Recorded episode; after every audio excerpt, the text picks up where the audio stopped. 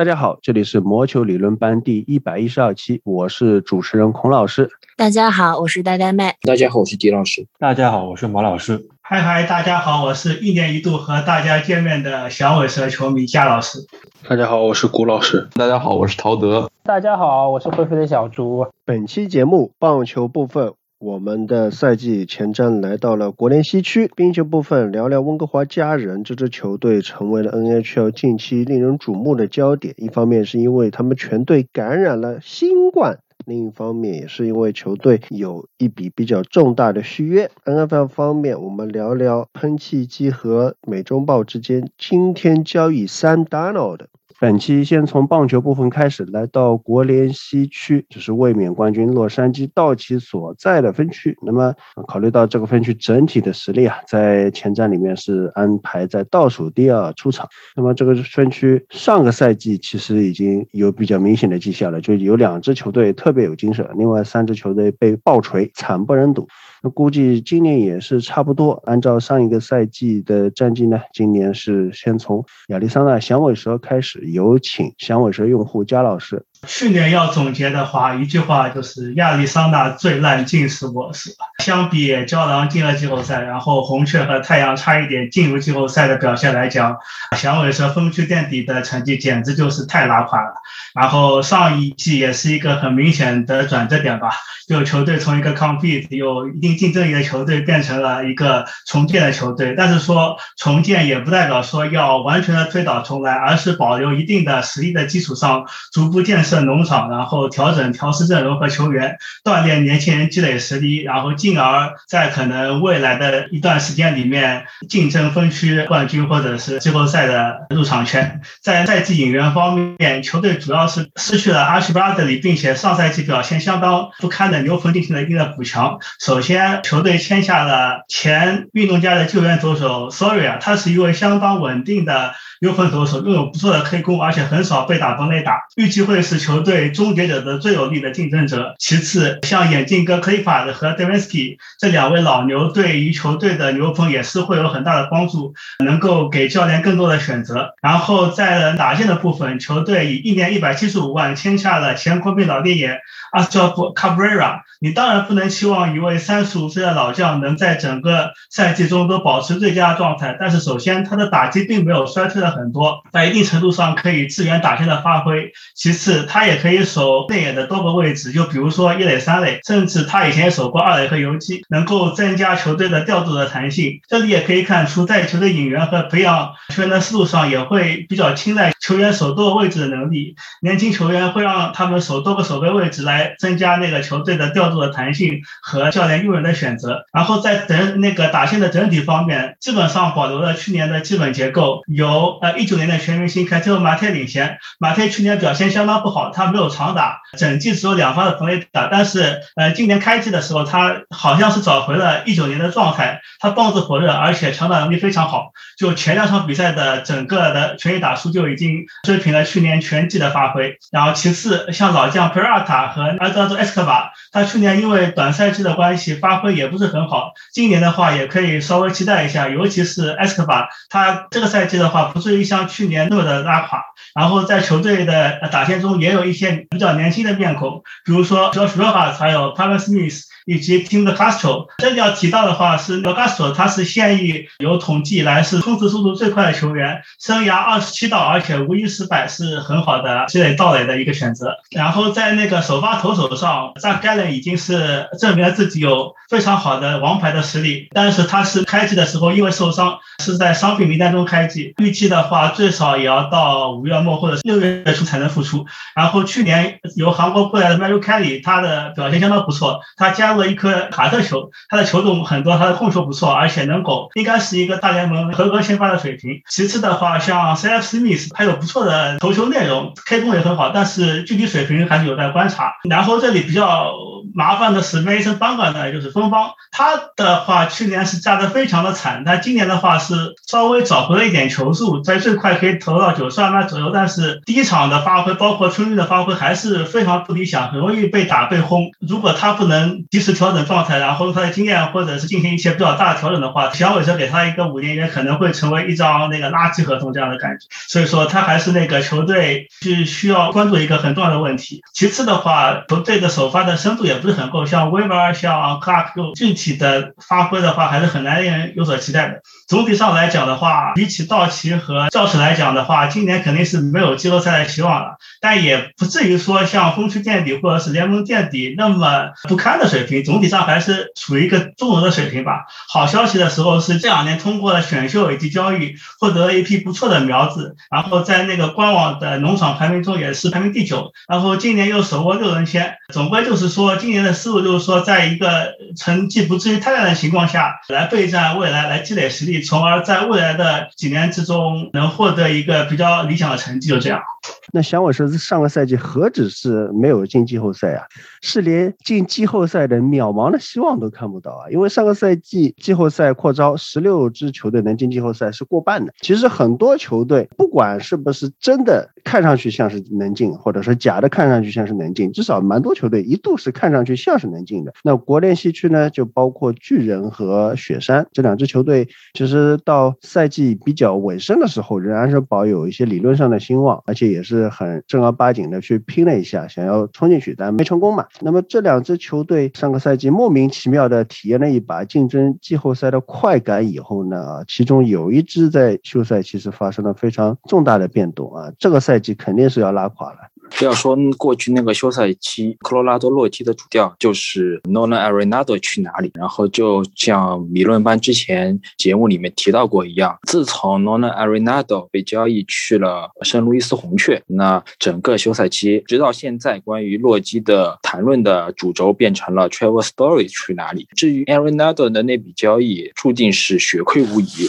可以说是赔了夫人又折兵，没有换到一些好的苗子不说，啊，自己还得倒贴。这个是可谓洛基的总经理 Jeff Bridich 自易建鹏这样的操作以后，又一个非常呃烂的一个大手笔。球队从春训以来的话，也可以说是一直不顺。呃，从 Ian Desmond 居然连着两年因为呃疫情的关系选择不参赛开始，啊，球队感觉就碰到了水逆一样，几名大将一个又一个的倒下。首先是去年可以说是雪山不多的亮点之一，先发投手 s a n t z e l a 在春训里面就因为伤病，然后就整个的投球计划就往后延了几个礼拜。然后接着就是雪山球迷梦寐以求的大物 Brendan Rogers，这位仁兄居然又。受伤啊，他在春训里面拉伤了脚筋，从现在的诊断来看，至少要缺席一个月。接着是雪山的可以说先发投手三本柱之一 Kyle Freeland，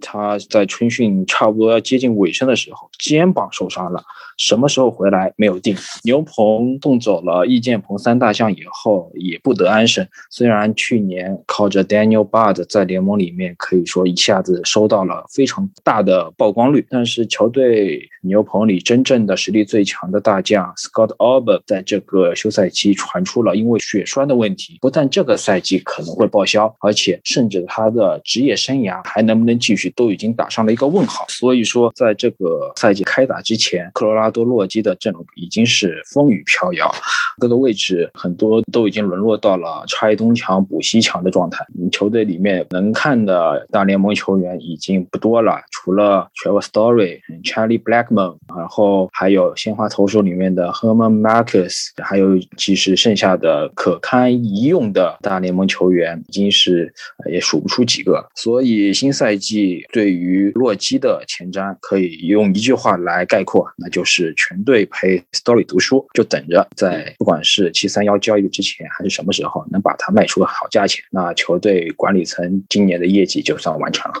我蛇其实和洛基关系整体上还是不错的，甚至在春训的时候也雇佣过主场，然后我去那个丹佛的时候也去 Hospital 看过洛基的球赛。总体上我是感觉洛基这个球队就是他有一个很豪华的中心打线，去那个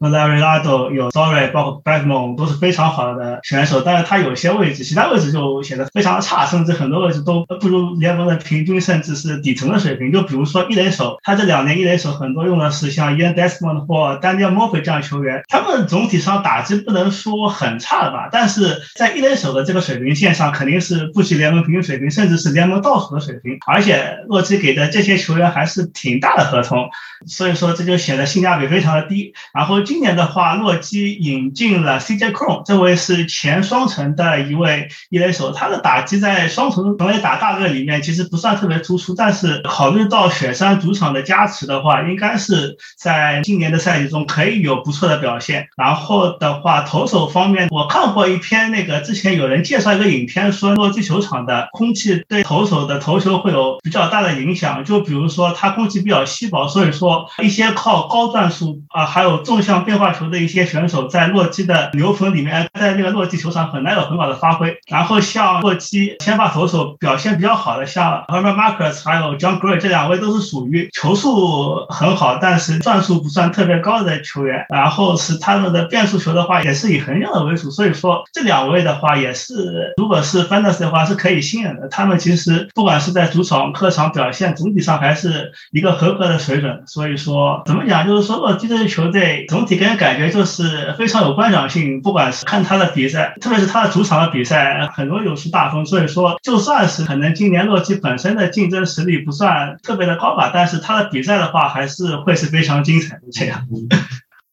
巨人其实上赛季利用这个短赛季的赛程啊，六十场常规赛季后赛扩军，一度是让这个巨人看到冲进季后赛的希望，也一度是在五成胜率的边缘在不断徘徊。只不过去去年的最后一刻啊，巨人没有像其他几支爆冷杀进季后赛的，像马林鱼啊，或者说是酿酒人一样啊，在最后时刻完成这个冲刺啊。而不过也是间接一个反映一个可能在去年的赛程下面呢，在整个大西区要想虐菜啊，可能对于整个巨人的阵容来说也不是那么的容易。那么新赛季啊，今年虽然说经历上赛季的短赛季赛程之下的惊喜之后啊，其实这个赛季巨人的大致的这个整个阵容和整个大致赛季前的展望，其实我相信啊，都应该会和前面的二零一九和一八三个赛季是基本一致的。你说回头看巨人整个休赛期的操作，基本上都是小打小闹，可能在工资空间不多的情况下，再加上阵中还有两张大合同的情况下，所以他们也只是在这圈市场上面签下了运动家的内野的多面手那个 Tommy La Stella，然后另外是在这圈市场上面签下了 Aaron Sanchez 来填充轮值，还有签下了 Jim McGee 来担任他们的终结者之外，其余还有去年啊回到道奇，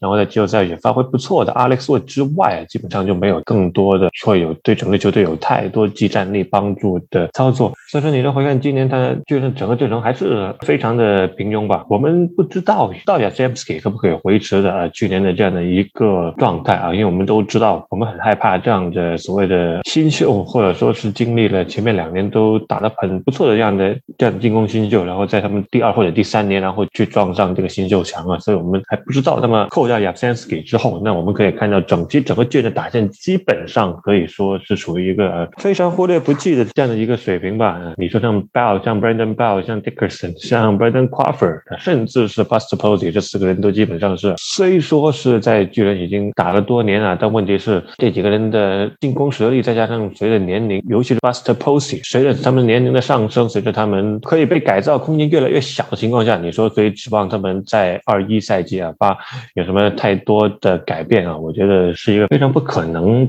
的事情。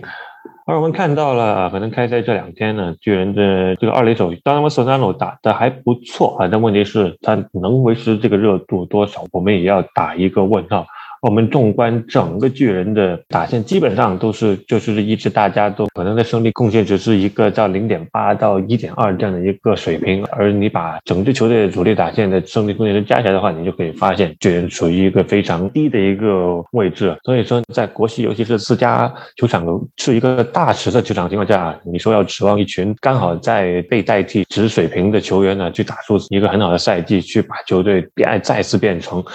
像去年一样变成一个季后在冲击球队，在今年整个国西的大状况，再加上季后赛门票回到了正常八支的情况下，我觉得这个就已经是相当的天方夜谭了。对巨人来说，那么他们整个投手上面啊，我们也说了，其实的巨人的这几年啊，前面的两张大合同，Johnny Cueto 和 s a m a n t a h a r 的两张合同的效果都相当的不好啊。但问题是今年 Cueto 的个还有合同，所以他能投成什么样子，我们也还暂时知道啊，所以我们也可以放眼看下去啊。扣掉 Cueto 之外啊，可能整个的先发轮值，我觉得可能除了 Kevin Gassman 去年这位接了合格报价的先发投手之外啊，其余的人我觉得都是可能处于一个非常发球机的水平吧啊。休赛期他们签下了 Aaron Sanchez 来填充末段轮值啊，但我们也知道 Aaron Sanchez 过去几年也投的说并不是太好啊，去年他没有投啊，前年在两支球队情况下，他交出了五点八九的这个自责分率，你说来到巨人想给他们有太多帮助，这也是不太可能的。那么说这个之外，我觉得有个最重要的，我觉得可能有一个投手啊。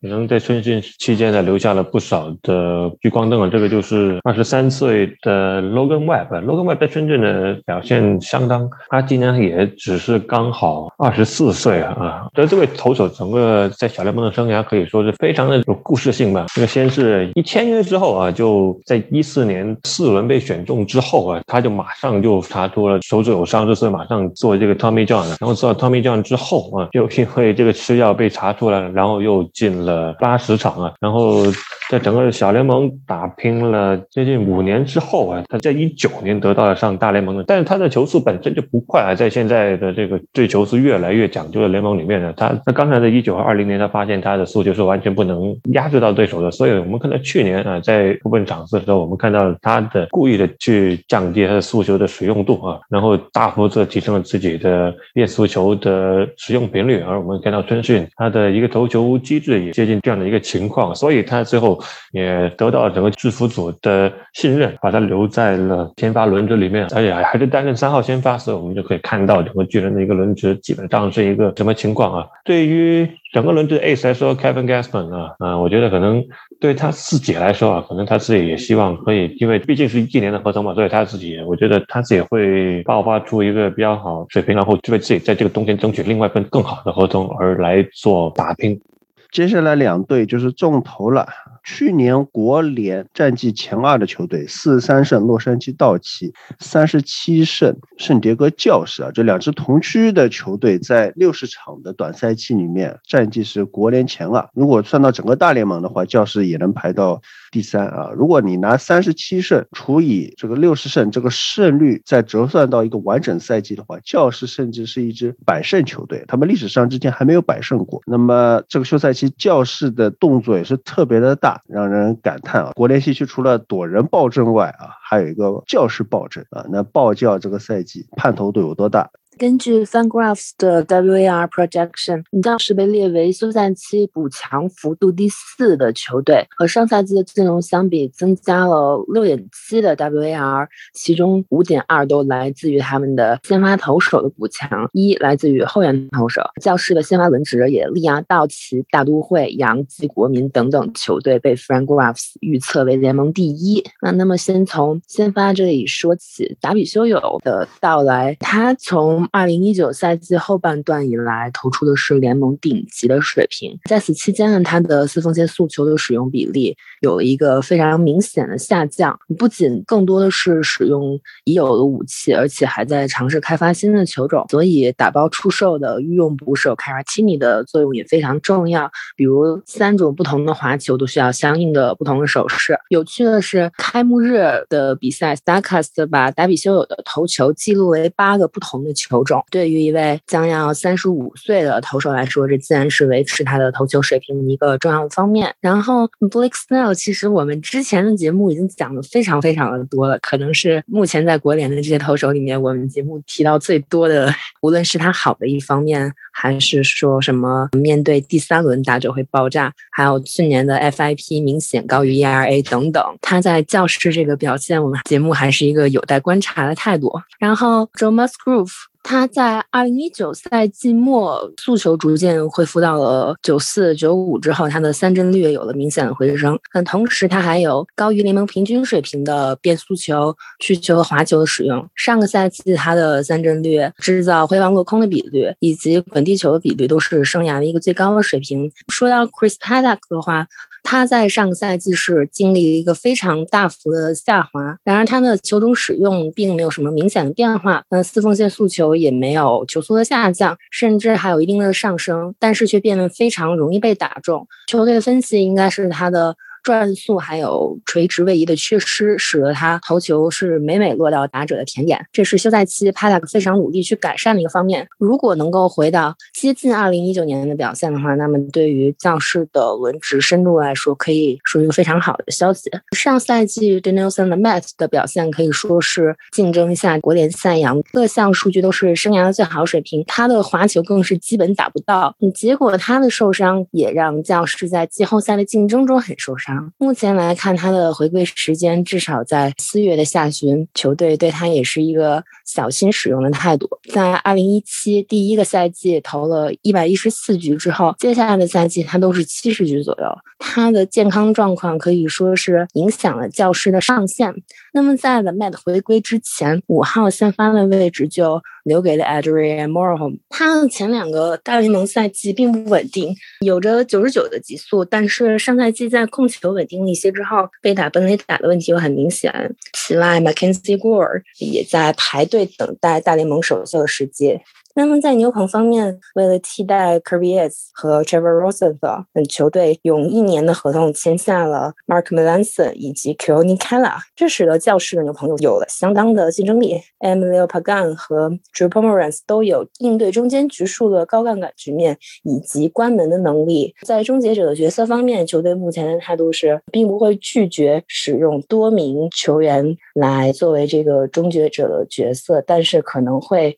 逐渐的稳。肯定让某一位球员来关门。现在姆兰森也是球队第一个在救援状况下出战的球员。那么球队在野手方面就没有什么非常明显的变化了。奥斯汀诺拉目前还会休战一段时间，那么他回归之后也是会作为球队的主力捕手。那么球队的内野也是集中了明星球员，Tatis 和 Machado 就不用说了，而 Eric Hosmer 他的发挥能不能延续去年一个比较好的势头？当然，目前这个揭幕系列赛来看是表现非常惊人啊，他能不能打出球队对他的一个期待吧？我觉得是能够影响这个球队的战绩，去影响和左人争一下这个同名位置的比较重要的因素。那么内野也就。是这个二垒的位置还是不那么的明确吧。上个赛季 c o r o n a v i r u s 主要是作为二垒手，然后他特别是在前半个赛季这样一个非常小的样本当中，也是打出了非常出色的一个表现。这个赛季多家预测机构都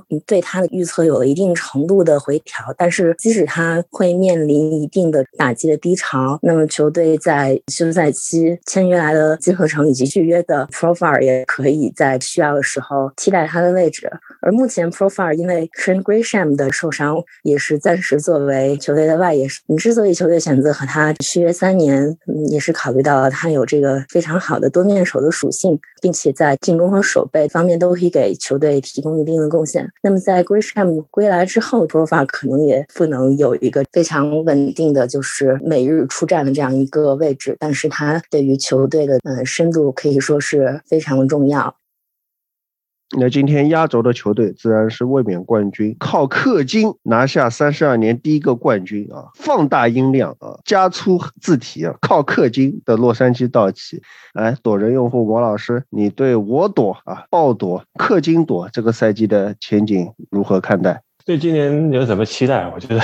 在上赛季前瞻里面我就说过，考虑到上赛季这个赛程和整个去年教室也不算说完完全全 ready 好的情况下，去年就说过这个问题不是说道奇能不能拿国西冠军，而是道奇提前多少场拿国西冠军。而来到今年，我们看到了整个教师在冬季啊，然后做了那么多的动作，可以说是整个啊休赛期可能最大赢家球队啊，在进步了一整个轮值之后，其实在这个方面上说啊，教师今年的竞争实力或者整个阵容的整体实力啊，就大大的和道奇是缩短了啊。但是啊，我们考虑到了道奇也在休赛做了一定的动作啊，虽然本身漏洞不多，也不像教师这啊有那么多资源可以去补充的情况下啊，但问题是啊，这我们所谓的补充就是不在多而在精嘛，因为本身漏洞不多情况下，我们看到了啊一个非常惊讶的签约啊，那一一个历史上最高年均薪的一个三年的合同签下了去年的国联赛扬奖投手 Trevor Bauer，而 Bauer 来到之后啊，根据现在整个轮值的情况啊，他也就只能当一个三号先发，而我们看到了道奇整个开赛的二十六人名单啊，现在我们看到的是去年啊在 Mickey Bass 里面附带交易过来的 David Price，因为去年的选择跳出赛季的原因啊，所以我们看到今年他还甚至要在牛棚里面啊开始新赛季，而十五号先发就留给了去年投的相当好的 Julio Urias 以及啊农场的大物 Dustin May，而现在被说整个道奇的轮值现在就不是说缺人的问题啊，而现在是处于一个就当 David Price 啊找回状态，把自己现在可能有的一些小伤病都给全部摆脱之后啊，道奇怎么来安排这个先发轮动？我觉得可能是一个更加有趣的问题，因为不可能让 David Price 那这个拿着两千多万年薪的投手一整个赛季的永远的待在刘峰，这对谁对整个球队对他自己都说不过去啊。但问题是把 Dustin May 这样的具备可能前段轮值先发实力的投啊，也正在牛棚，这这也说不过去啊。所以你就可以看到整个道奇阵容是有多么的夸张啊。而我们也看到今年道奇也下定决心的继续在完整的赛季下面啊，去继续培养 Julio Urias，把他当年在农场里面啊被预示可以有当 Ace 潜力的这样的先发的潜质给发掘出来之后，我们也看到基本上 Julio Urias 啊在没有重大伤病的情况下，他会在先发轮值里面啊投满一整个赛季。当然，我觉得他可能会有一定的局数限制啊，最后也有可能会考虑一下在赛季末的时候啊，会把它放到牛棚里面啊，然后回到了他像他上赛季一样在季后赛在牛棚。在七八九就出来，他关门的这样的一个觉得，但是当然我们说这个还为时尚早。而那天我还记得，在消息出了二十六人名单之后啊，这个 USA Today 的记者 Bob Nightingale 就说了一句，他在推特发了一个类似我没记错，呃，具体的原文我忘了，但是但具体的意思就是啊，当一个赛扬奖的投手被放在牛棚开始赛季，这就是一个尴尬情况。打线方面啊，其实我们也看到，其实打线也没有什么太多好说的啊。整个主力阵容基本上都保留了下来啊，除了二垒和左外野方向可能是有一些整体的疑问存在之外啊，整个阵容我们都看到都是去年夺冠的。老面孔啊，而我们看到今年呢，就是 Kike Hernandez 去了红袜之后啊，我们看到道奇也下定决心了，把他们的农场的另外一个大物啊，这个二垒手可以打二垒手也可以打游击手的 Gavin Lux 就直接固定在二垒手，先发开始赛季。然后，而我们也看到 Gavin Lux 在前面两场球的比赛也是在，虽说在山上可能可能这个对进攻的参考性来说有点低啊，但是我们还是可以看到他整个 Gavin Lux 的一个打击的一个状态以及他打击力量的一个展现。而走外野方面，其实这可能是今天为止道奇整个打线呢的一个最大隐忧吧。啊，AJ p a l e 他的整个春训打的相当糟糕啊，一成的打击率啊，没有任何的长打，所以他的这个状态，再加上考虑到之前他他签约道奇之前呢，在响尾蛇的这个伤病情况，所以一直都很让人担心这个六千五百万的合同会不会又是打了水漂。而到现在来看啊，这个疑问还是仍然存在的，尤其是签了 Mookie Betts 之后，看怎么可以给他的搞找到更好的一个使用方法。我相信也是今年可能 Andrew 每要动脑筋的一个问题。所以我们看到这几场球啊，可能 Chris Taylor 和 AJ p a l e r 经常可能会在外野上面来做一个轮换，然后就根据状态来决定谁打多少场，然后或者说是弹哪个棒次。整个打线啊，最让人关注的就是莫过于 Corey Seager 啊，他今年是合同年，而他的经纪人是 Scott Boras。他在休赛期里面说过很多次，他说啊，我并不会啊在赛季开始之前就去聊续约，而我是想等到赛季结束之后，然后再去聊这个续约。而我们也知道 Scott Boras 可以说是极大部分他手下的这样的顶级大牌球员呢，都很极少在首选在合同到期之前去提前谈续约，甚至是完成续约的。而这么多年过去，我真正想到一个就应该是 Steven Sharper，而不我们知道他的情况有点特殊嘛，所以不能和 Steven 的情况混为一谈。而我们看到这几年能流到自由球员市场上面的这些顶级的自由球员，我们都可以看到他们在他们的合同年的表现都是相当出色的。像这个一九年的 r a n d o m 去年的 Bauer，然后我们也看到今年 Seager 啊，一上来他在整个春训表现哦，像就像打了雪一样。而前面三场啊，对阵洛基啊这个也留下一个非常可怕的一个数据。这个他到他今年到目前为止啊，是十二个。打数八支安打，另外还有四次的四坏球保送啊。虽然全垒打还没有开胡，但是我觉得对于他来说也只是一个时间上面的问题。而随着现在啊，可能比他水平略稍差一点的 Francisco Lindor 都拿下了这个三亿四千七百万的这样的一个合同之后啊，所以我觉得可能对于过去几年打得更好的 Corey Seager 来说啊，我觉得可能在休赛期再加上他是 Scott Boras 的客户啊，所以我觉得他的合同的价值应该相比起 Francisco Lindor 来说，我觉得只。我觉得只会啊，只高不低的。而你要问我第一个会不会续约，我觉得是会的。然后哪怕 Andrew Freeman，我们也知道不愿意给这样的长约给球员啊。但问题是 Corey Seager 还真的就不是一个你可以随随便便就找到球员来代替的一位球员。而且你放走他，说句实话，对整个道奇来说都是一个相当大的一个损失吧。我们回看自从 Seager 登上大联盟之后啊，在游击手这个方面，他的 FanGraph 的 Watch 是我没记错，就肯定是排在前二的。扣掉，哪怕他在七八年是做了呃 Tommy John 的手术，他的道奇阵中的整个啊 FanGraph 的胜利贡献者来说，他也是排名前二的。所以，所以你就可以想象一下，假如 Andrew Freeman 就假如没有把他留住的话，可以看得出这是对整个球队打线会是一个有多么大的一个损失。最后一个，我觉得就是可以把他留住的最重要的原因就是，嗯，因为毕竟 Corey Seager 是一个道奇农场自己培养出来的球员，所以说是真的就是，或者说是可能没有道奇也有也没有他的今天嘛。所以我觉得可能道奇在对于这这样的球员的续约上面有也有可能存在着一点不一样的想法，所以我觉得有可能是在赛季结束之后的几天，或或者说是他们设定的一个期限之内啊，双双方可能有可能最后就就达成这个续约，然后就有可能我们看到一份另外一份十年左右的合同，然后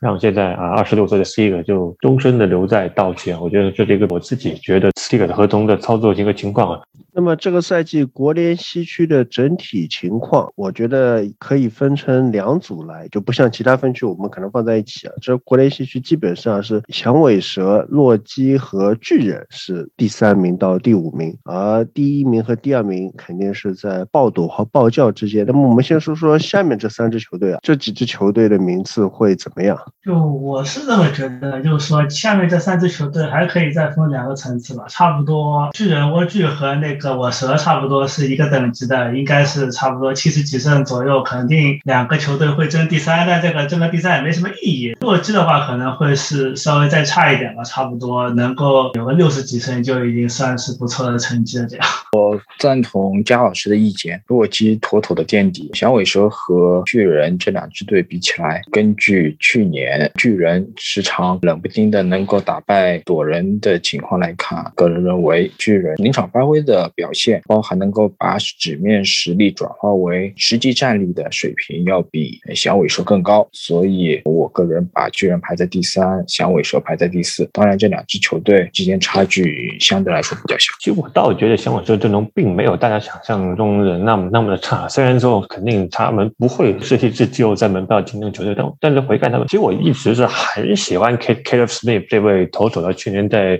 在交易 Starling Marte 之后，他是单换过来的，虽然。说他前面两年受到一些伤病影响，把他整个被杨基交易到马林鱼，就是他他之前一个比较好的发挥的一个态势给影响到。但我觉得他来到响尾蛇之后，反而在尤其是去年这样单就一一换一的情况下啊，我觉得可能这是一位响尾蛇比较看重的一位投手，而我也相信他的这个三车的能力，或者可以在被交易之后来到响尾蛇有一个重新的这个发展机会。综合到后面这三支球队的整个打线，就我觉得可能是响尾蛇拥有着。就应该是这三支球队里面拥有的最好打线的球队，而另外两支洛基和巨人可能打线上面差别还真的不大，但某些时候洛基的投手整个投手轮子反而比巨人要好一些。Case 和江贵在正常发挥情况下，其实这两个投手是可以一整个赛赛季下来可能有三点八到四，刚好在平均水平附近先发投手，而在雪山上面的先发投手能够有这样的表现，我觉得这就已经是一个非常非常大的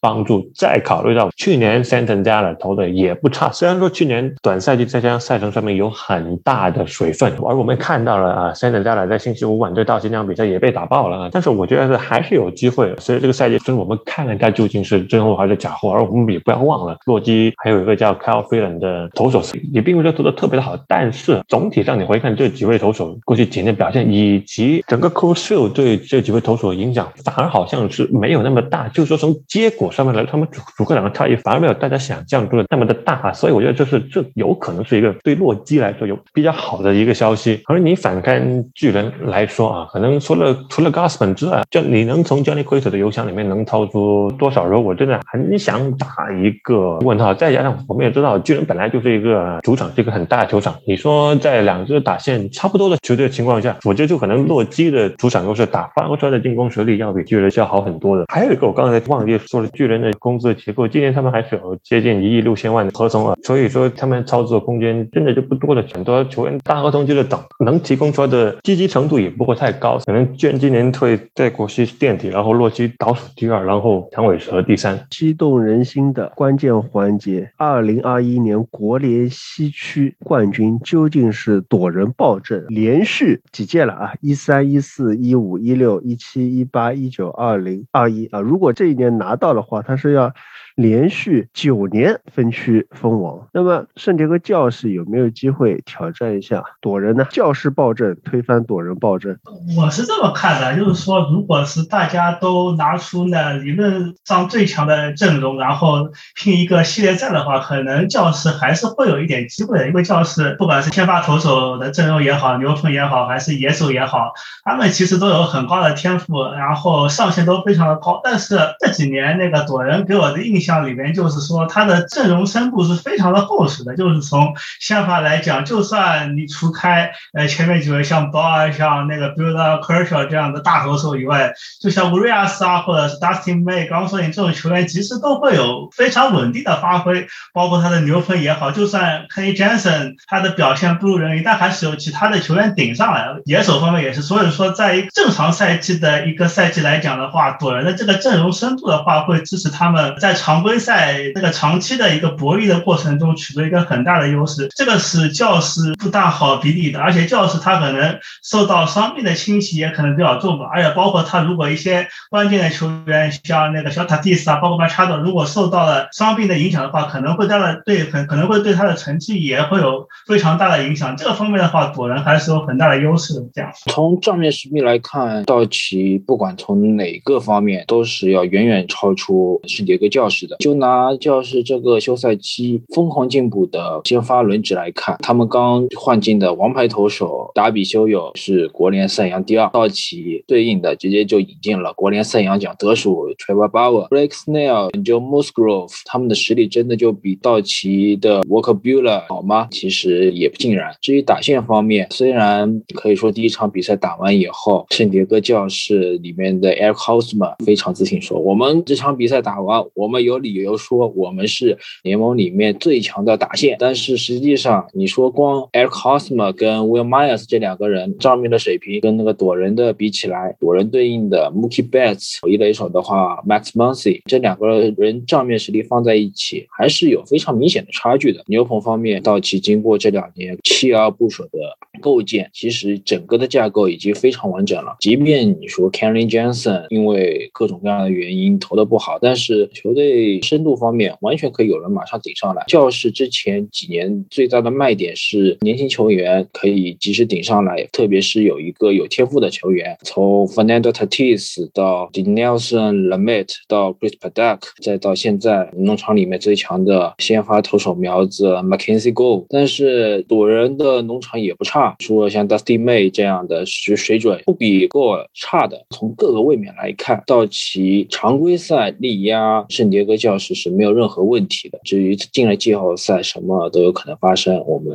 现在如果要做预测的话，当然是为时尚早了。我觉得现在来看，这两支还不是同一个级别的球队。就是刚才提到的关于 WAR projection。虽然教室的补强幅度是非常大的，但是其实躲人是有着比较接近的这个补强幅度。在之前已经是连庄多年的分区冠军的情况下，然后这个赛季他们的阵容其实各个位置上来看，对比教室都没有任何的劣势。而相关机构的预测呢，Dakota 和 Zips 都给了教室这个九十五的胜场，可以说是放在联盟里面也是非常靠前的一个战绩。但是相对于他们给出的躲人的九十九、一百零三这种非常惊人的战绩，也就不说什么了。这个是计算预测的一个结果。然后我们对于双方阵阵容的观感来看，也会觉得在完整的一个常规赛季当中，教室应该还是会没有躲人的这样的一种统治力。其实本来二一年，假如教室没有去年这么夸张的爆发的话，以我自己的估计来说，本来应该是二一年，大概是教室这么疯狂的农场天赋兑现或者是收割的第一年。可能我当时自己的预测就可能回到一八一九那两年的预测，就是可能教室真真正正可以和道奇一对一抢冠军，大概是在二二年。但是没有没，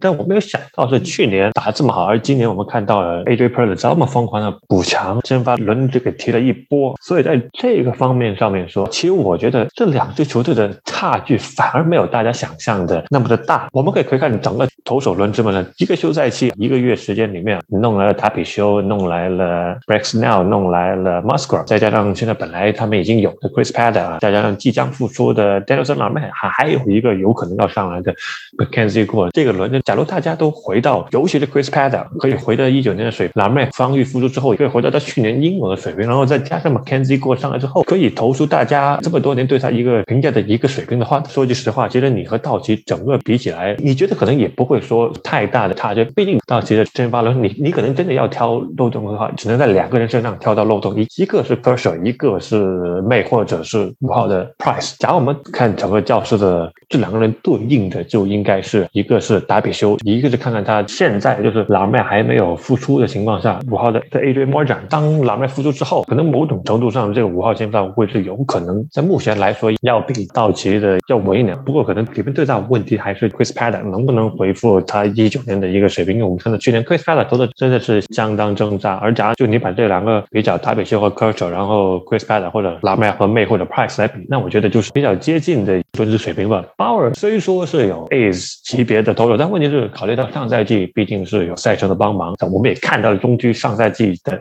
打线是有多么的烂啊，所以你加上合同年的爆炸因素，不要忽略了这种多多少少的帮助他发挥的这些因素。说你说打得好的话，可能和 Bricksnell 来相比，可能可能 Bauer 唯一的一点比 Bricksnell 强的话，可能就是他的续航设计数的能力。我们再说到 Musgrove 的话，虽说 Musgrove 没有像 k i v e n g e r 啊或者这个 Snell 投的这么的好，但我觉得他也是一个就非常实力的一个投，就是一个当年在海盗里面投的比 Gas n e l 要好的 Gas n e l。所以说你说来到教室被教室重新修一修理一番的话，变成另外一个版本的 Gas n e l 变成教师自己强度的话，我觉得一点也不要意外。两队比较起来的话，打线肯定是教师方面现在到目前为止还是和道奇有一定的差距吧。你也不知道 c o n n y m o r f 这样的被光芒交易走的球员还能不能继续好的发挥的比他在光芒要好。Eric Hosmer 这两年也是反弹时候能不能维持，这也要打问号。可能再加上整个捕手和整个外野的配置上面，你说道奇就像刚才所说的，和道奇也其实有明显的差距。但问题是这支球队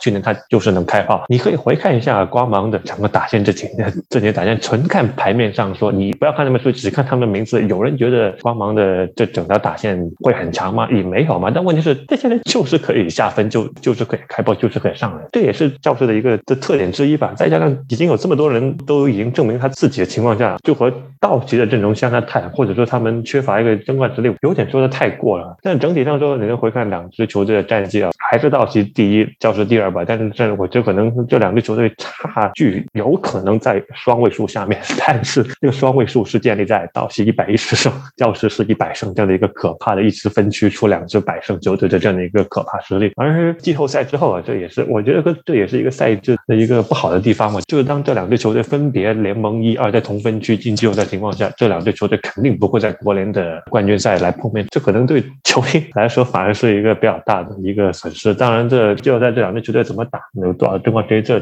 这我相信。这是说这个就现在就显得太早了，而且不要忘了一个，就是教师现在农场还有一定的这个购买力啊，比起道奇来说，因为道奇能看的人基本上都毕业的差不多了。教士到目前为止还有 Mackenzie Gore 这样的球员，虽然说我不知道他们可不愿不愿意出，但是假如七三一他们有漏洞的话，我相信教士肯定会继续来在交易市场上面做一番大的补强，来真正的把他们自己提再往冲冠实力上面去提升。我非常同意魔老师的意见，包括 Trevor Bauer，今天黑老师没来，我替他传一下话。这黑老师对于包啊这笔签约，他直截了当的表示，这肯定是暴雷呀，我们就不用再多强调短赛季的因素，国联中区有多差的因素了。大家都很喜欢鲍尔，但是我这里还是要很对不起他的表示啊，我也是坚定的，就是鲍尔是属于一个暴雷，可能更多的人会比较温和一点的态度说，就算他投不出四千万的水平，那不会太差，是吧？我觉得他可能是一个投出一千万水平就不错的这么一个赛季。道奇这个休赛季他的补强，包尔也好，David Price 也勉强算个补强吧。我觉得对于球队的提升并没有什么大的帮助。但是呢，我们要想到他这个球队的阵容还是很深厚的，哪怕是补强，觉得我们就假定这个补强效果没有那么好，然后还走掉了一些，并不能说是无足轻重的球员，他们剩下的阵容还是非常够看。毕竟道奇会氪金啊，他不是说一年两年氪金，他是这么多年如一日的氪金，是吧？他赢球肯定是靠氪金。但是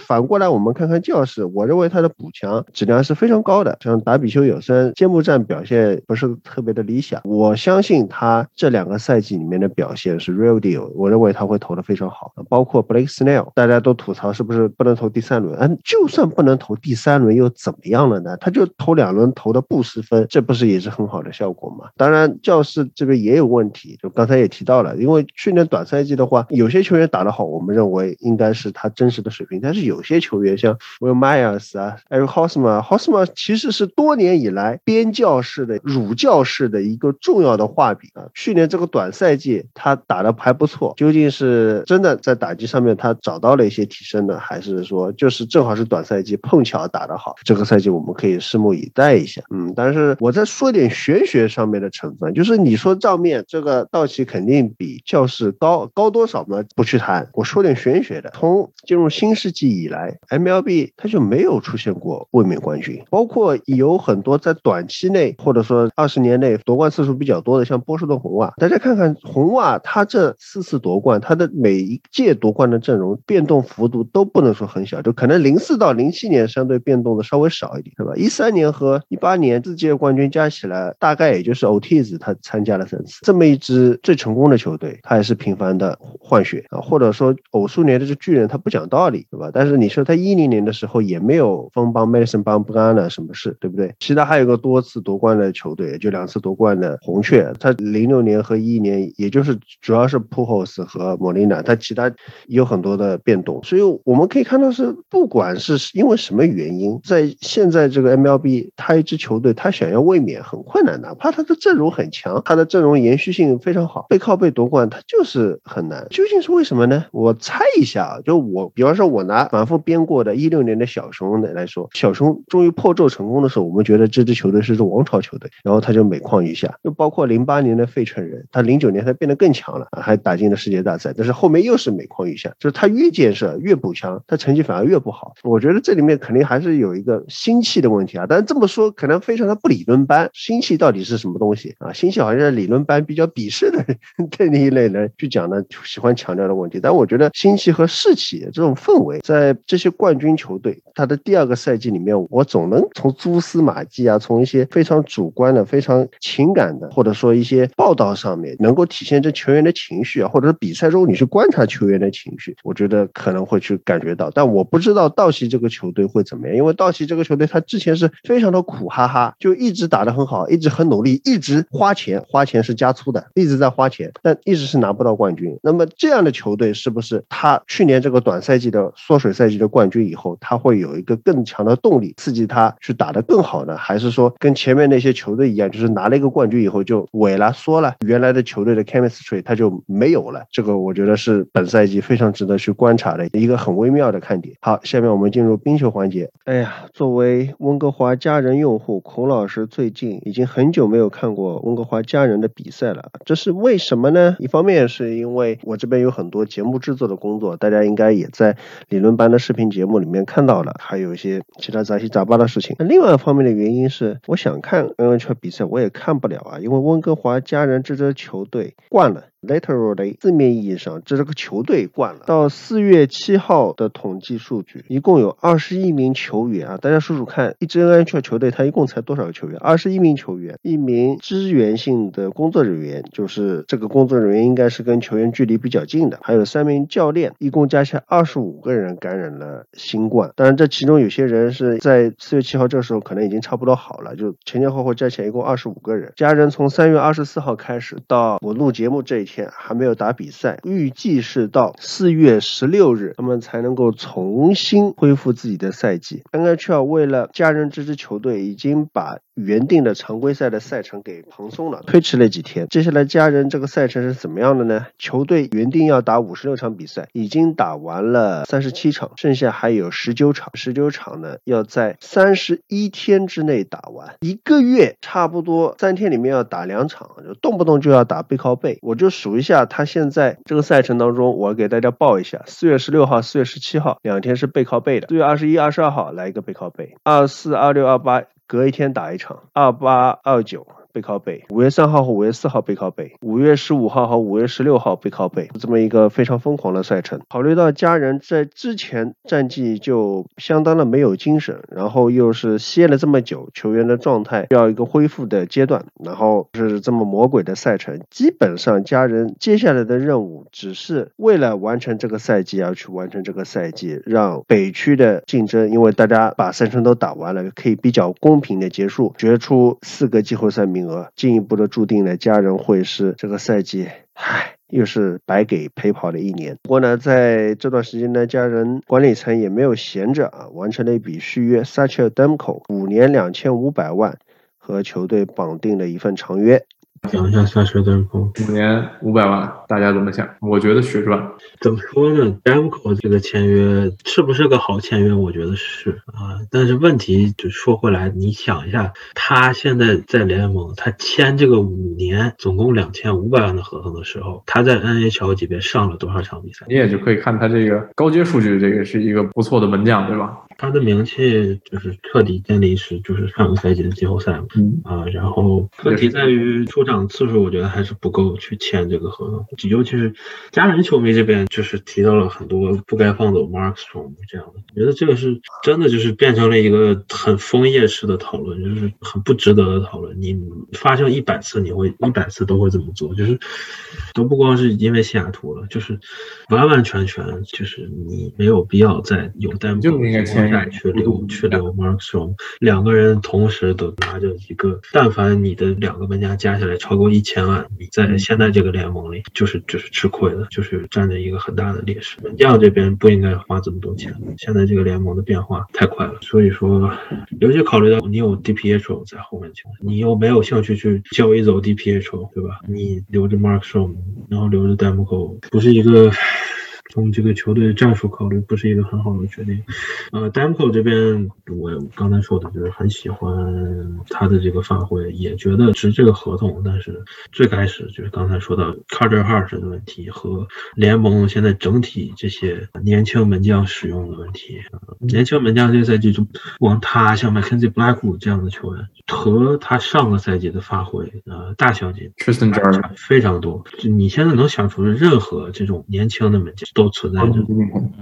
e e o n 都不算小门将，都不算年轻门将，就是但凡是就我能想到低于二十七岁的门将，现在在联盟里好像都有一些是很严重的问题。像 Carter Hart 前两天被 Scratch，你能想象到 Carter Hart 现在都已经到了。咱们就是当时都想说加拿大未来的国门对吧？联盟未来第一门将。NHL 的历史就过去几十年门将的使用，门将这个位置永远是养成的一个位置，从来就是很少有去试图 rush 这个。在门将年龄很小的时候就把他推上那个。N A 小级别给他们一个首发级别的工作量，也是很罕见的事情。总的来说，我觉得 Demko 啊，也是这个 NCAA 打出来的门将。上一个 Boston College 出来的门将被温哥华家人队签的是 Corey Schneider。当年在家人打的也是没怎么打，就被送到了那哪儿。这个新泽西魔鬼。总的来说，就是这两个门将都是非常稳定的，在青年联赛、在 NCAA 都是非常稳的发挥。Corey Schneider，我坚信他如果没有受伤的话，他现在还是 n h l 的首发级别门将。我觉得 Demko 这个签约吧，总的来说，这个价肯定是不亏的，但是就是看他能不能坚持住这个表现。你说他 Rush，他其实也他也不小了，他也不是十八九这个状态了，对吧？对于门将来说，十八九就是就是十四五，二十三四就是十八九。你看 Anderson 那么老，打的也没有问题。他现在已经二十五了，反正我觉得。可以试试，但是我认为啊，如果我是温哥华的话，肯定还得再签一个靠谱的替补。如果 Hope 被被送走的话，肯定还得换一个靠谱的替补。因为你现在对门将的状态就是这样，必须得有。咱们这个节目已经讨论无数次了，一 A 一 B 门将，对吧？你一个靠谱门将背后必须得盯着一个再靠谱的门将，万一你靠谱的门将不靠谱，你这个队就不靠谱了。所以你需要一个靠谱的门将过来顶这个门将不靠谱。但是你又要在门将位置上砸钱。对，所以往里砸，两百万左右签一个这种，对吧？替补的门将，或者是到时候试试 DPH 怎么样？对对，奥林队的这个职业生涯，我是很担忧的。现在这个使用看，嗯。然后就之前我我我刚才提到说想说一下西雅图的这个情况。最新的消息，TSN 这边报道说，交易截止日西雅图这边也挺忙，联盟各队的总经理都往他们那边打电话啊，问什么呢？就是当然是这个。个扩张选秀的事情，那个西雅图的总经理 Ron Francis，他这边各各种球队比较担心，他们如果这个交易日买来不是一个 rental 的球员，就不是用一两个月就没了这样的球员，用一个就是买来至少还有一年半合同，就是下个赛季还在球队里这样的一个球员，然后保护不了他的话，那想额外保护一个球员，他们问 Ron Francis 代价是多少？Ron Francis 真的狠，直接统一报价，所有球队想要保护，就是正常来说。要么七三一七个前锋三个后卫一个门将是一个人，要么是四四一就是四个前锋八个任何位置啊，就是前锋和后卫加一个门将这么保护。你保护额外超过一个人，你的代价是一个首轮签，一个 prospect 和一个额外的东西，有可能是就没有那么出色的 prospect，没有那么出色的新秀，或者是一个低轮次的一个签。这个要价是有点夸张了，但是事实证明有金骑士的前车之鉴的话，现在知道了这个扩张球队的能力其实是挺大。其实想稍微维护一下，就是那些算近期是成功的球队，当时选完了之后说这个是说这个球队啊肯定联盟垫底，然后选完，然后结果打了一年打进总决赛，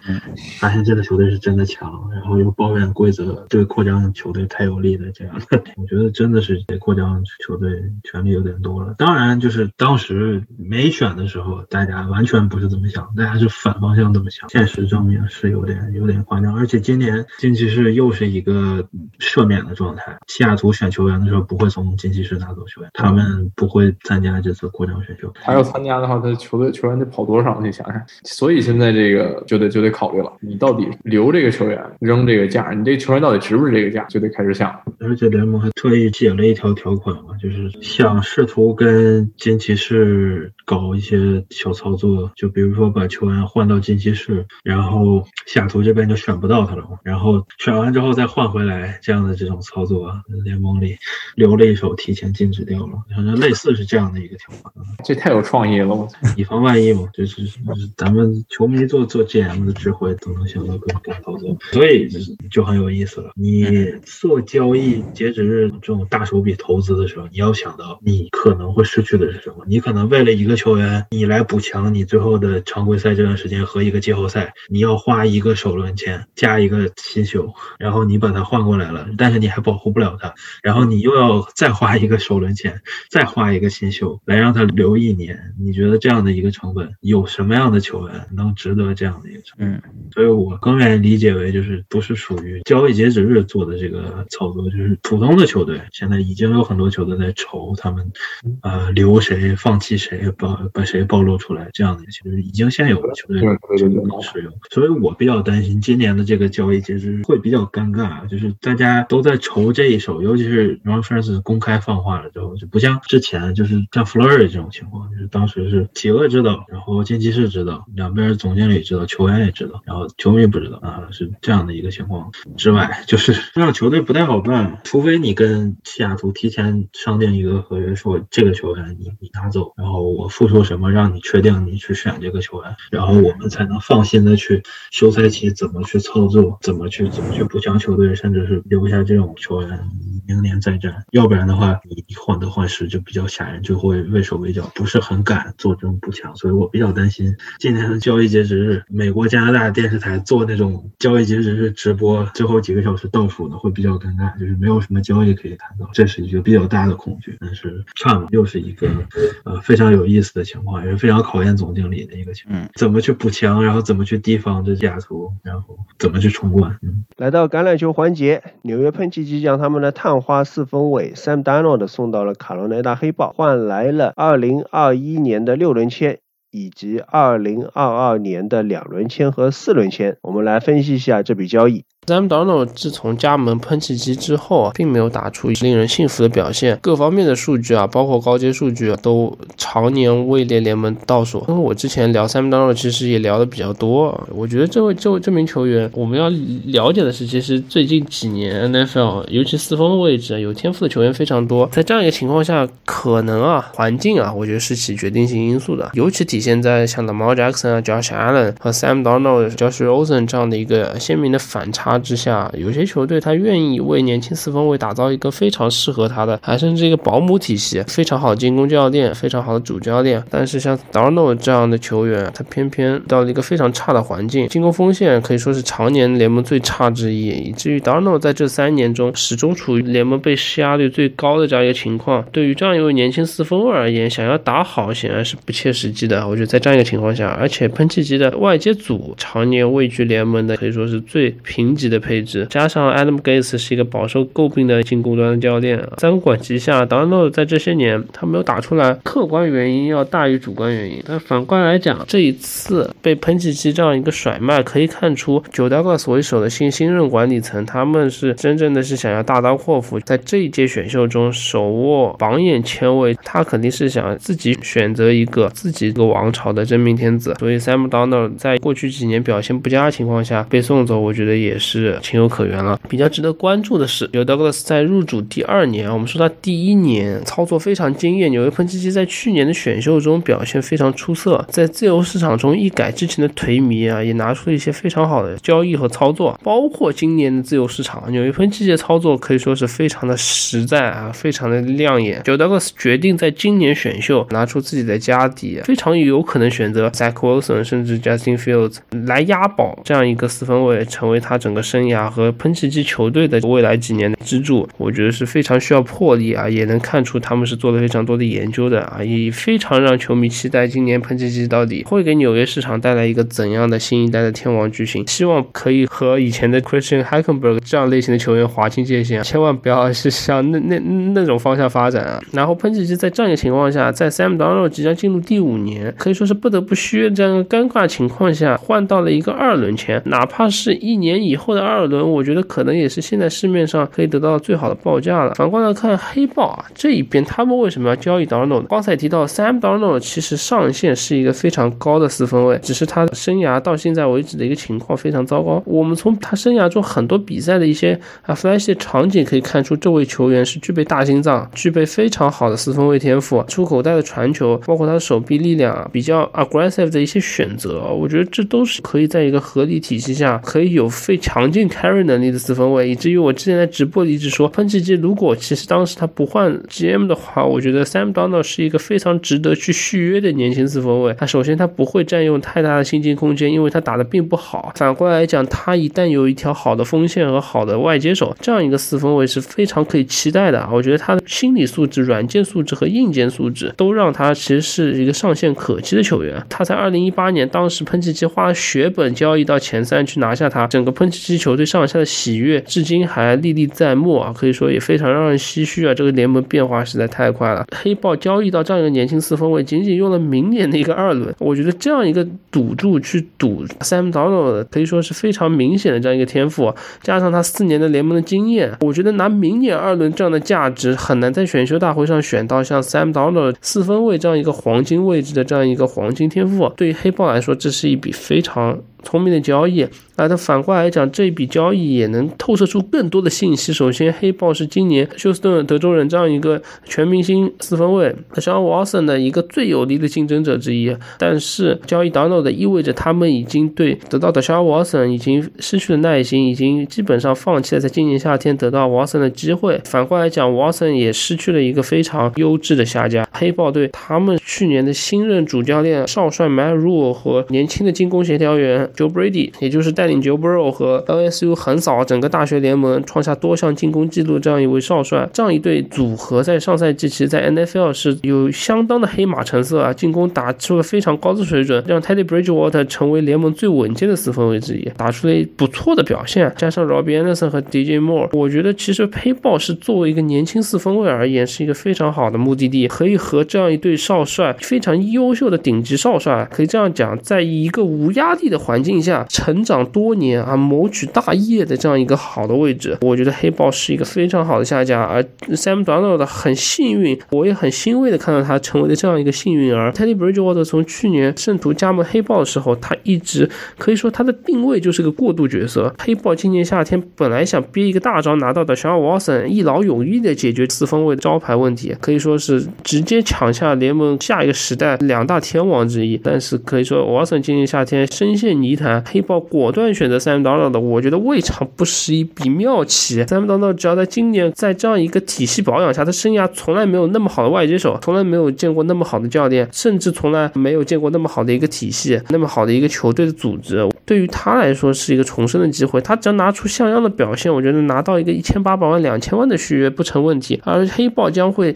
喜从天降，天上掉下一块馅饼，掉到一个可以说是联盟前十，甚至一届选秀前十，甚至前。五的这样级别的一个首轮天赋的四分位，仅仅用了明年的一个二轮签，基本上可以忽略的代价，拿到一个四分位位置的一个黄金选择。这笔交易相比喷气机是可以接受的代价，甩卖了一个负资产。但是对于黑豹来说，我觉得这笔投资成本相当的可以接受啊，但是上限比天高的这样一笔交易，黑豹这笔交易可以说是今年整个休赛季最画龙点睛的交易之一。我也对 Sam Donald 和 Joe Brady 和 Matt Rule 联手可以说抱有非常大的期待。他终于摆脱了分气机这样一个泥潭，真正到了一个可以去发挥他天赋的地方。这笔交易啊，我觉得赢家是 Sam Donald，赢家是喷气机，输家毫无疑问，那当然是 The s h a Watson 了。官司缠身的他失去了可以说是今年夏天最想要得到他的这样一个目的地，而且是个非常优质的目的地。对于他今年、明年啊，甚至未来来说，并不是一个非常好的兆头。希望他能早日摆脱泥潭，能重回球场吧。然后新赛季的国内南区，我觉得也增添了很。多看点，黑豹能否这样一举登上国联南区的第二把交椅？个人可以说是比较期待的一点嘛，因为第一把交椅基本没有悬念，对吧？坦帕湾海盗这个王朝到底能树立多久？其实是一个比较无聊的话题。但是国联南区第二把交椅，其实我是比较看好黑豹的，这也算是一个这笔新闻带出的一个小小的彩蛋吧。这笔交易其实可以说是很多人的意料之中，只不过是没有想到是居然是在选秀之前呢，喷气机就敲定了 Sam Darnold 的交易啊，把这位2018年的探花秀啊给直接送走。我们看到 Sam Darnold 进入联盟这四个赛季以来的表现，我相信大家都对他的表现有一定的认识啊，所以我今天也不需要在这里对他过去四年的水平来做一个太多的回顾啊，这个。可以说是他打出来的东西肯定是和他大学里面被所期待的是有一定的落差的，而这也挺符合当年可能在选秀之前有部分球探对 Sam Darnold 的评价，就是说 Sam Darnold 可能大学走势啊有一些高开低走这样的一个样子啊。他大学是在进入大一的时候啊，因为他不是主力啊，也没有得到太多的关注啊，但是没有想到当年南加大的主力四分卫受伤之后，然后就没有办法叫 Sam Darnold 直接上位，没有想到是 Sam Darnold 一上位，本来是只是让他出来当救。火队员的，没有想到横空出世，直接让他摇身一变，变成了一被估计到一轮香喷喷的一位四分卫，而且。更加没有想到是啊，一七年啊那个玫瑰碗里面真的打得非常的疯狂啊，也让他的行情涨了不少。也就在一八年的选秀里面啊，自然而然的就成为了探花秀的四分卫。我们可以看到是啊，喷气机过去这几年啊，说了好几年要在美联东区有所竞争啊，也在阵容上面啊不断和教练组的整选方面啊不断的下功夫啊，不断的希望可以阔别十年回到季后赛当中。但问题是这几年下来，无论是挑的球员还是挑的教练，发挥和表现都相当的烂。Adam Gates 一直以来和球员以及和管理层的不和，最后再加上之前喷气机签报的这个决定，也让 Adam Gase 是是相相当的恼火，这出大戏在上赛季二零二二零赛季赛季中的时候，以报被解约以及 Adam Gates 被炒掉的结局结束，也可以说是给喷气机这几年做的一系列的人事和教练组上面的布局给打了一个完完全全的不及格。我觉得现在喷气机现状和一九年的红雀很像，因为我们知道红雀在一八年的时候也是在一轮挑了一个四分卫叫 Josh Rosen，那年 Rosen 的行情和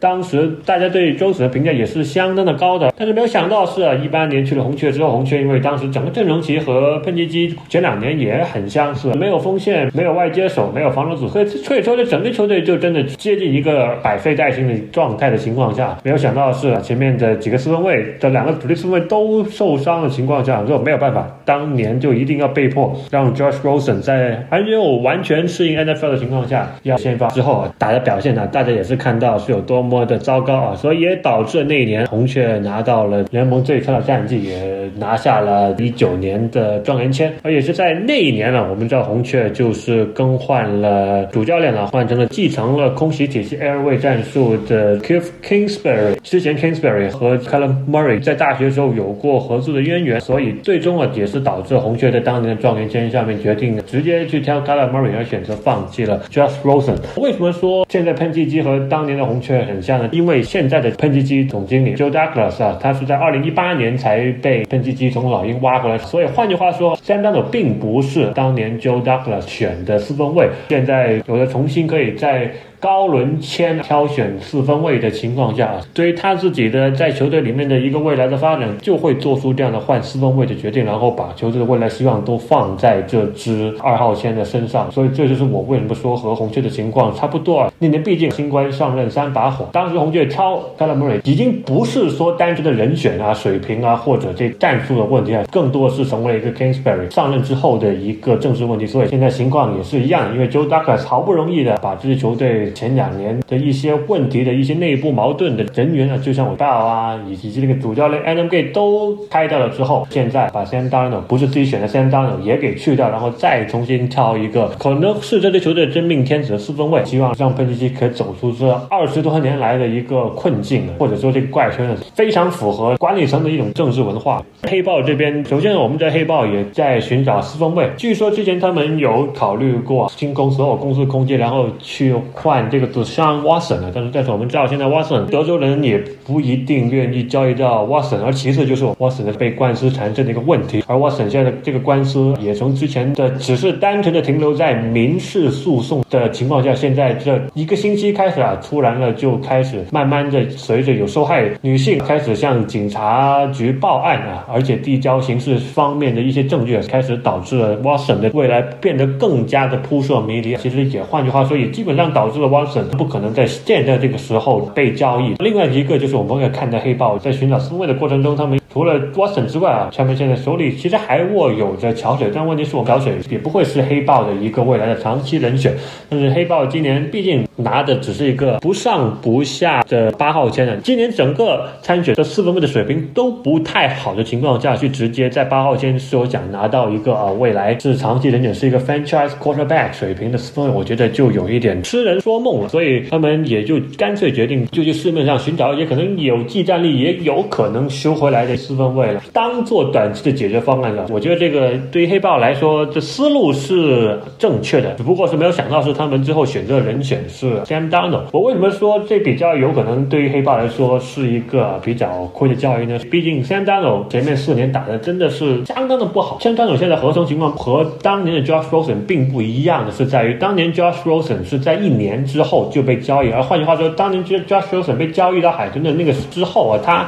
当时还有三年合同，再加上第五年的选项，就 Rosen 当年是可以给海豚打四年的。而现在黑豹交易 Sam Darnold 之后，最多最多，Darnold 现在也只在现在的新秀合同上面就只能给黑豹打两年，而这两年甚至是包括了黑豹已经要激活掉他的第五年的选项，第五年的选项这个工资是相当高的，而且那两千多万基本上是全保障的情情况下，你要去让一个可能发展并不说是太好的一个四分卫拿着两千多万的工资，而且有可能打得很烂，甚至球球队还是要在明年选秀上再去找四分卫的情况下。让他占了两千多万的工资空间，我觉得这是这个交易亏本的地方之一啊！而且是这个一加一当有的控制权，还是让黑豹花出了一个明年二轮和一个六轮的代价。我觉得这比起当年的 Rosen 也是来的要偏高的。很多人说 Josh Rosen 当年打那么烂啊，还是可以换到二轮，所以也可以看得出啊，手里有了一个说不定可以修回来四分位，而同时又手里又握着高轮签的球队，所以在很多操作上面就可以显得更加的从容应对。三张有没有可能是修回来啊？我只是想说，可能百分之五十五十的可能了。我们可以看一下，就像有过去有喷气机这两年球员离开